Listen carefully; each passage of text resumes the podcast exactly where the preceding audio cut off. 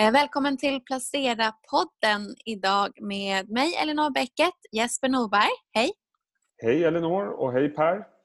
Ja, hej! Hej på er! Kul att få prata med er. Ja, jätteroligt. Ännu en redaktionspodd som spelas in eh, på varsitt håll och vi ber om ursäkt för att ljudet inte är tipptopp men vi gör så gott vi kan. Per, jag vet att du har skrivit en del om post-corona-trender eh, och eh, där har ju digitalisering varit väldigt mycket på tapeten. Vi pratar om det ganska mycket. Men du har också tittat på insourcing istället för outsourcing och det tyckte jag var lätt intressant. Ja, nej, men jag har pratat med ganska många förvaltare just om vilka trender som blir starkare eller vad man tror nu efter, Eh, efter coronaepidemin kanske har lagt sig. Och eh, som du säger, visst digitaliseringstrender och e-handel, men de har ju varit starka ganska länge och kommer sannolikt att kanske accelerera. Men vad jag gillade var ju de här, när man pratade, precis som du säger, man har outsourcat nu eh, mycket av tillverkningen under ganska lång tid. Hela, ja, I alla fall i ungefär i tre decennier nu. Där ser man en trend att, att man tar hem mer produktion. Man gör insourcing av eh, det som man tycker är extra viktigt i leverantörskedjor. Man kan tänka sig att det är bra för miljön, för det blir mindre transporter och sånt. Men, men framförallt så spås det att det byggs mer produktionsanläggningar som eh, man nu då att de blir väldigt robotiserade, automatiserade. 5G kommer, det blir produktionsanläggningar som eh, är så helautomatiserade som man kan tänka sig. Eh, det tycker jag eh, är, jättespännande och där tror jag man kan hitta eh, vinnare på sikt. Eh, det tror jag. Jag har tittat lite på prognoser. Eh, Världsbanken spår att antalet robotar kommer att dubbleras nu fram till 2025 och den analysen var före corona kom till. Så trenden har varit väldigt stark. Men nu kom Bofa ut i veckan och sa att nej, men den här trenden, det är sannolikt underestimerat att det kommer bli mycket starkare nu för det finns så många faktorer som talar för det nu. Men är det några särskilda då, eh, branscher eller eh, bolag som är extra intressanta? Och vissa kanske är mer uppenbara, jag tänker på ABB till exempel. Men vad, Jo, men så är det. Kan man säga något om det? Jo, men du är helt rätt. När man tänker på robotiseringen tänker man ju först och främst på industrirobotar. Det, det är liksom där grunden har lagts från början. Och det finns i princip fyra stora spelare. Du nämner en, svensk, schweizisk ABB, en stor spelare. Eh, och sen har vi några japanska spelare och sen har vi tysk... Eh, kineserna har köpt in sig väldigt mycket där. Eh, det är ju väldigt Men nu har det hänt jättemycket. Det går in i nya sektorer. Eh, I hälsovårdssektorn, vi pratar kirurgrobotar. Eh, och framförallt så poppar det upp mycket mjukvarubolag. Det krävs mjukvara för att göra liksom, robotarna smartare och bättre och mer avancerade. Eh, det krävs mer avancerade processorer och hårdvara. Om man tänker halvledare och den typen av eh, komponenter. Eh, och även de, de här jättestora teknikjättarna, Alphabet och Amazon, satsar mycket. Amazon rent fysiskt, så de bygger sina lager väldigt automatiserat. Men även Alphabet är inne här och mycket med AI och så. Så det vävs samman och håller på att bli ganska stort, hela området. Jesper, du vet jag ju pratat med både Helene Broman och um Lars-Göran, Lars, förlåt nu tappar jag bort hans efternamn, men eh, du pratar både verks, Lasse Lundgren. Du pratar både verkstad eh, och eh, teknikaktier den här veckan. Känner du igen det, det Per säger? Ja, jag tycker det är jätteintressant. För, för eh, det blir ju lätt så här i, i en, eh, den här typen av kris att det, det blir så det finns sådana kortsiktigt självklara vinnare. Jag menar, vi har sett det streamingtjänster, eh, gamingbolag och så vidare. Men Per har ju en väldigt bra poäng vad gäller långsiktig digitalisering. Vilka blir de långsiktiga vinnarna på att vi kommer efterfråga mera digitala tjänster, molntjänster och så vidare. Och där kanske inte de blir sådana uppenbara vinnare kortsiktigt. Men precis som Per säger så är det rimligt att anta att det kommer göras väldigt mycket investeringar inom olika områden eh, långt framöver. Jag pratade med Fredrik Skoglund precis om ett litet sorgebarn som Proact. som har liksom haft ett jättesvagt år eh, 2019 på börsen. Eh, nu har deras intäkter för molntjänster börjat öka väldigt kraftigt. Eh, och det lär väl, tror han i varje fall, det kommer göra eh, fortfarande. Så jag tror att de som har bra infrastruktur för eh, digitalisering kommer bli vinnare även efter vi lägger den här omedelbara paniken bakom oss. Och det gäller ju förstås andra typer av investeringar också. Så att jag håller absolut med om det. Det gör jag. Och eh, jag vet att du såklart pratat väldigt mycket rapport, rapporter den här veckan. Mm. Om vi börjar då med verkstad som vi var lite inne på. Eh, hur har det sett ut egentligen och hur, eh, hur hanterar man de här rapporterna som är väldigt speciella då? Ja, det var intressant för när man gick in i rapportperioden så var det så väldigt många experter som sa att eh, det kommer bli helt ointressant med Q1.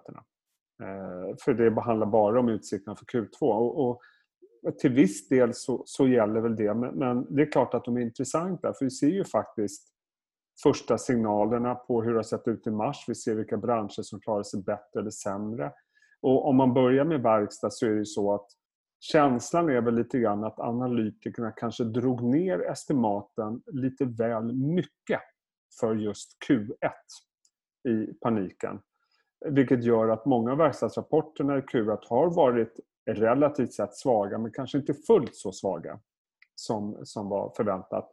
Däremot så råder det ingen tvekan om att Q2 kommer bli väldigt, väldigt svagt och mycket svagare än Q1. Det, det flaggar ju i princip alla för, mer eller mindre.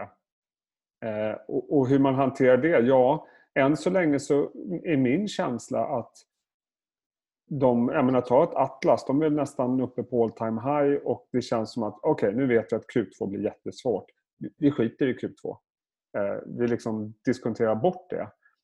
Eh, vilket jag kan tycka är lite modigt kanske. För vi vet inte. Det är väl rimligt att anta att Q3 och Q4 också blir ganska svagt. Skulle jag tro. Vi vet ju väldigt lite än så länge hur det här kommer falla ut. Men det, det är nog känslan eh, att, man, att det är så man agerar. Men om man ska ta rapportperioden som helhet så är det ju väldigt tydligt redan nu tycker jag eh, vilken stor diskrepans det är mellan olika bolag. Ta exempel idag till exempel så kommer Scandic Hotel de säger att omsättningen 2020 kommer förmodligen vara hälften och det var 2019, vilket är fullständigt häpnadsväckande. Inte överraskande kanske, men häpnadsväckande. Samtidigt kommer Sobi med en helt okej rapport och behåller prognoserna. Liksom ett sjukvårds eller hälsovårdsbolag. Eh, vi har ett bolag som Sinch som är väldigt inne på digitalisering. Fullständigt brutal tillväxt. Och så har vi några Lindab som, som går mot lite sämre marginaler och sämre organisk tillväxt. Så den här diskrepansen kommer att bli ännu tydligare i Q2. Och det är förmodligen det man handlar väldigt mycket på nu. Lindab är ner 25% i år och sånt där. Sinch är upp eh, väsentligt, väsentligt mer än så. Så det är det man handlar på här nu. Och som det ser ut nu så känns det som att den trenden kan hålla i sig ett tag tydliga vinnare och tydliga förlorare jämfört ja. med hur det var när det, när det här började. Då var det ju bara ner på alla plan. Det spelade ja. ingen roll över hela bredden. Vi har haft en annan bankrapport den här veckan och även förra veckan också om jag minns rätt. Mm. Eh, och där har väl kreditförlusterna generellt varit lägre än väntat. Ja. Då tänker jag att hinner de komma så här fort? Jag, är det inte det att... någonting man... Alltså, ja, men det stämmer. Såväl Nordea som SE-banken idag kom in med kreditförluster som var givetvis högre än tidigare kvartal men lägre än väntat. Så att uppenbarligen har analytikkåren tagit i eh, lite för mycket. Och sen är det ganska mycket reserveringar där också för framtiden. Men, men det är klart att det här är ju fortfarande ett väldigt stort frågetecken. Hur det här kommer utvecklas de kommande kvartalen och kanske åren. Eh, så att jag tror att Kreditförlusterna, ja det gläder inte så stort nu men, men eh, jag tror inte man kan blåsa faran över. Eh, det, det tror jag inte. Ett besked som i alla fall borde vara glädjande för bankerna det var ju att det blev ingen minusränta igen. Mm. Är du mm. förvånad över det Per? Nej, absolut inte. Jag är inte det. Jag är förvånad att folk är förvånade. jag menar, det är väl inte den typen av stimulanser som krävs nu, känner jag. Jag läste ju Pekkas eminenta text och har väl samsyn där. Liksom, att det är väl andra stimulanser som behövs, det man gör nu när man handlar företagsobligationer och eh, vad heter det, såna hypoteksobligationer för att inte eh, bostadsräntorna ska springa iväg och sådär nu. Och eh, jag känner så här, är inte kronan tillräckligt svag på något sätt? Det, det, för den skulle ju också ta stryk. Men var inte också Riksbankens, det man kommunicerade var ju ändå ett Eh, ökat, vad ska man säga, ökad uppmärksamhet just på kronan än man har gjort jo. tidigare. Så man kanske ändå kan prata om någon form av lite sådär att man eh, ändrar sig jämfört med tidigare. För man kan ju också eh, stimulera på flera sätt. Man mm. behöver inte välja det ena eller andra menar jag. Vad tror du Jesper? Nej. Nej, alltså, jag, jag håller med Per här framförallt att det, eh, jag, jag, är inte överraskad att man behöll räntan oförändrad. precis som Per säger, det, det är nog en annan typ av stimulanser som behövs här och nu.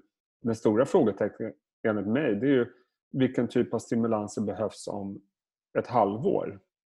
Eh, om det är så att den här eh, massarbetslösheten vi ser nu, eh, inte bara i Sverige givetvis utan även globalt, är det penningpolitiska åtgärder som hjälper i det läget? Eller är det så att finanspolitiken måste ta ett väldigt mycket större kliv in i den här eh, stimulanseran. Att då gäller det faktiskt att skapa jobb eh, och få igång ekonomin igen. Du vill se storskaliga infrastrukturprojekt, typ? Något ja, sånt. jag tror att det är det som krävs eh, i långa loppet för att vi ska få igång ekonomin. Jag vet inte hur mycket... Alltså penningpolitiken har ju varit väldigt viktig här och nu, inte minst för kreditmarknaden för att få igång den och så vidare. Eh, men jag tror att det krävs en annan typ av stimulanser för att faktiskt få igång ekonomin. Det har väl Magdalena Andersson flaggat för också, att det måste finnas krut kvar när vi kommer förbi det här. För då är det ju jobb som vi måste skapa och tillväxt och efterfrågan. Och då vet jag inte liksom om köp av obligationer och, och räntesänkningar är det som är kanske det bästa botemedlet. Men det finns ju betydligt smartare människor än än jag själv som kan svara på. Men jag tror att finanspolitiken måste ha krut kvar. Mm. Och, och, den ständiga frågan då, vi måste ju ändå prata om det även den här veckan. Eh, börsen jämfört med hur realekonomin har det just nu. Super, super dystert. Konjunkturinstitutet kommer med den ena fruktansvärda prognosen efter den andra. Men börsen tuffar ändå på ganska bra. Varför denna optimism? Ja, alltså vid en första anblick så blir man ju väldigt förvånad över det. För vi har ju nu en eh, sysselsättning, alltså vi har en ekonomi som går fortsatt rätt ner i källan på de flesta marknader. Så att det är klart att det är, eh, tycker jag kan tyckas lite märkligt. Vi vet inte riktigt vad de långsiktiga konsekvenserna blir. Jag får känslan lite grann att marknaden prissätter trots allt en väldigt snabb återhämtning. Eh, men jag tror att marknaden dels tittar på eh, hur utvecklingen av corona ser ut just nu och tittar man globalt så ser det ut som att det faktiskt eh, börjar ljusna. Det tror jag är en viktig indikator. Jag tror att man ser att kreditmarknaden har börjat funka igen. Vilket den inte gjorde under en tid, vilket är extremt oroväckande. Så det är bra. Och sen tror jag faktiskt att man tittar även på vad som händer i Kina. Eh, och där ser man ju faktiskt att eh, hjulen börjar snurra i ganska hygglig takt. Och jag tror att det är nog de tre parametrarna som eh, avgör börsens riktning just nu. Men det är ju väldigt skör tråd som vi vandrar på. Vi ska prata mer om Kina. Per, du är ju den här eviga optimisten på vår redaktion. Är du förvånad över att börsen går så bra? Ja, faktiskt. Jag sitter och skriver om det nu i, i månadstexten. Här, att, ja, det, alltså jag satt och tittade precis nyss och börsen är faktiskt upp 25% Stockholmsbörsen 25% sedan 23 mars. Och som var botten, eh, någon form av bottennotering. Då. Så det har ju gått eh, extremt eh, fort upp.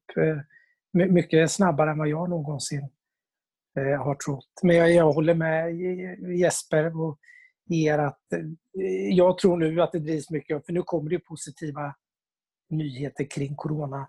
Nu öppnar man ju upp, eller flera länder pratar om att öppna upp ekonomierna ja, till Sverige-nivå.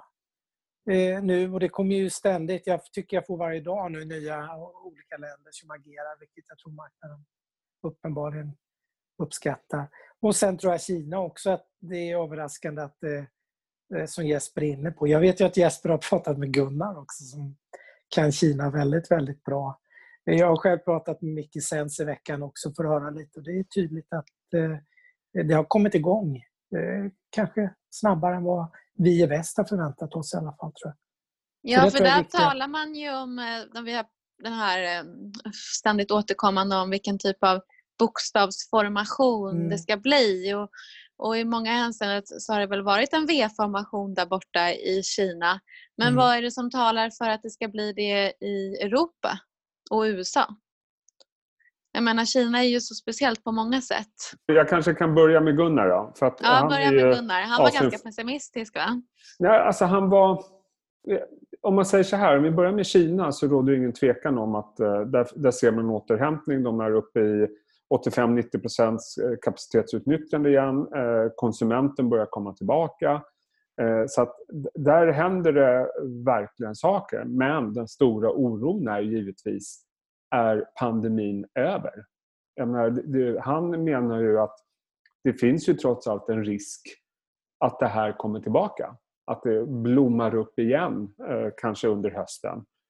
Och det tar ju inte marknaden höjd för just nu. Att, tycker jag i varje fall. Att vi ska gå in i ytterligare en lockdown eh, eller karantäner och så vidare. Utan nu känns det som att marknaden räknar med att det blir liksom, vi kommer tillbaka till eh, det normala. Tittar man på vinstestimaten för Stockholmsbörsen så är det ju vad är det, 20% ner i vinsterna i år och sen plus 25 nästa år. Och, och det är ju en väldigt snabb återhämtning. Så att många jag pratar med, jag tror ändå de flesta jag pratar med är förvånade över den snabba återhämtningen. Å andra sidan är inte det ovanligt i, i ett börsras att det blir en snabb återhämtning.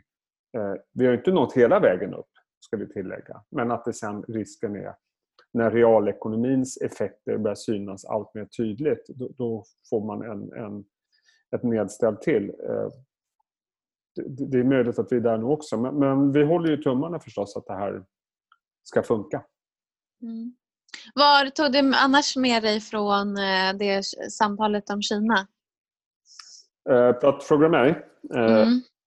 Nej, men att han visar ju liksom väldigt mycket på det här med den lockdownen och den övervakningssystemet som man har i Kina. Att det är det som har varit Eh, framgångsrikt då utifrån att man accepterar de siffrorna vi faktiskt får. Det, det är ju många som ifrågasätter det. Men, men han, han menar ju liksom att nej, spridningen i Kina den började ganska kraftigt redan i november. Där var siffrorna betydligt högre än vad man rapporterar. Däremot så känns det som att han är hyggligt eh, tror hyggligt mycket på de siffrorna vi ser nu. Det vill säga att det finns nästan inga inhemska fall just nu. Men, men det beror... De som kommer är importerade? Ja, precis. Eh, och, men att det faktiskt är så att eh, det här är ett unikt samhällssystem. Det är en, det är en, en, en stat som kan stänga ner totalt. Eh, och det är en stat som har en väldigt rigorös övervakning av sina invånare Eh, vilket vi inte riktigt kan ha i västvärlden. Så att det är svårt kanske att jämföra med hur, hur kommer vi ta oss ur det här? Kommer vi kunna ha den typen av rigorös övervakning? Men än så länge ser siffrorna bra ut. Men, men jag, det, det, som oroar mig det är att marknaden eh, helt känns som de avskriver att det skulle komma en våg till eller att eh, återanställning av personal tar längre tid än väntat och så vidare. Eh, det är ju tveksamt. Mm. Jag vet inte vad Per säger om vad Micke sa. Nej, men det var ju samstämmigt med det där, men just det du... Du, du, du, har... tangera lite... Du, Per, du hörs inte. Hörs jag? Nu hörs du jättebra. Nu, nu hörs du. Ja, vad bra. Eh, nej, han pratar ju precis att man har öppnat upp övervakningssamhället. Och Eh, faktiskt mm, det Gunnar har sagt att eh, han tror ganska mycket på de siffrorna som kommer just nu. Att de, de är, är trovärdiga. Eh, däremot höjde han lite varningens finger för Singapore. För Singapore har gjort jättemycket, men där har det kommit tillbaka nu en liten mini-andra våg vad jag förstår. Och då har det kommit med eh, migration med, med, med gästarbetare och dylikt har, det kommit, eh, har man nu fått lite av en andra våg. Då, vilket har tryckt ner Singapore-börsen. Eh, och det hände förra veckan. Så jag, tror att eh, du har en poäng där eh, Jesper, att jag tror inte marknaden är beredd på att det blir. Alltså det kommer, kommer en andra våg, då blir det ytterligare sättningar på börserna. Det tror jag. Och det, det vittnar väl Singapore lite, lite som en liten miniindikator på att så kan det bli. För det är överraskade marknaden av att corona tog fart igen. Efter att man har haft ganska bra kontroll på det. Så mm. jag förstår. Och då, då är som Gunnar sa att de asiatiska, eller flera av de asiatiska länderna eh, Taiwan, Sydkorea, Kina, så de har ju en, en beredskap för när epidemier och pandemier kommer. Eh, ja, de trycker på en knapp och så kör de igång. Vilket vi inte har. Nej. Eh, så att det ska bli väldigt intressant att se vad som händer när man öppnar upp samhällena, hur det påverkar smittspridning och så vidare. Och igen, min fråga är, vågar bolag återanställa, eh, köra igång sina investeringar igen med, med, med liksom den osäkerheten som trots allt råder? Vågar man det? Och hur kommer det påverka ekonomin under alltså lite längre tid? Eh, ja, det finns vinnare, det finns förlorare, men jag är orolig för att man tar ut vinsten i förskott vad gäller återhämtning av ekonomin. Kommer människor gå på restaurang på samma sätt som man gjorde innan pandemin om ett halvår? Man kommer inte flyga på samma sätt. Där var ju SAS väldigt tydliga. De tror ju, vad var det, 2022 kanske flygandet är tillbaka på någon form av normalnivå. Så att det är väl det som jag ser som den stora risken, att människor är för eh, optimistiska för återhämtningen och snabbheten.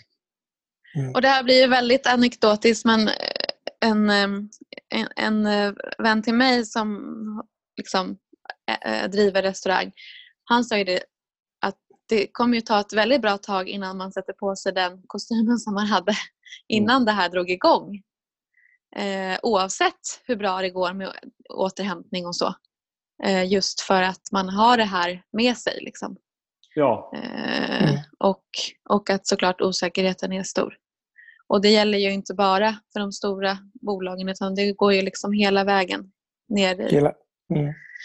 till de men, minsta minsta som ju faktiskt men, är väl, berör väldigt många människor. Men, men då kanske det är så att utifrån det vi har diskuterat nu, det kanske är så att man ska försök, alltså börsen kommer att korrelera väldigt mycket med smittspridningen. Just nu är den på väg ner som det ser ut globalt mm. sett. Men att den kommer liksom minsta lilla utbrott någonstans, då kommer liksom börsen falla. Och så kommer vi ha den typen av rörelse.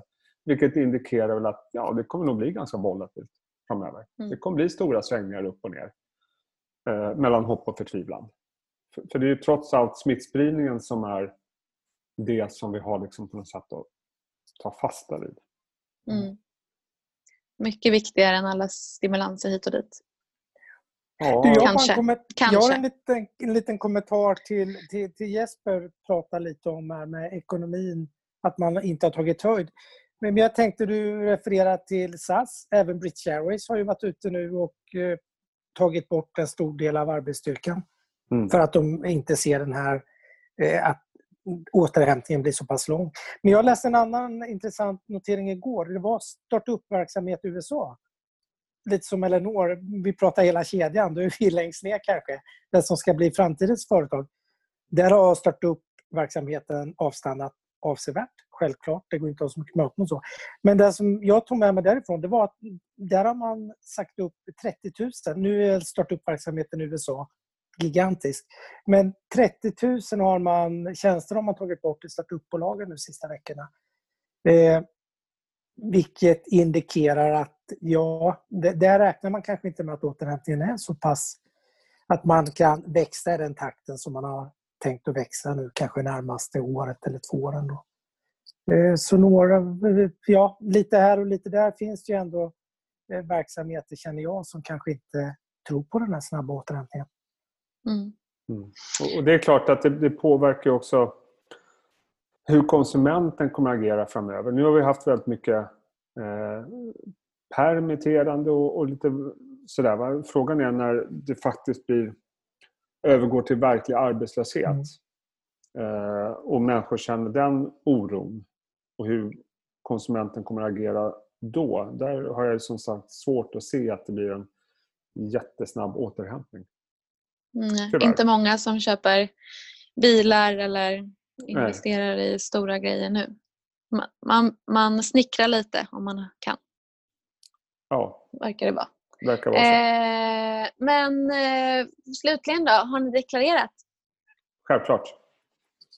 Yes. Ja, ja det var ju igår. Digitalt. Ja, men det var ju fantastiskt. Det är ju så smidigt.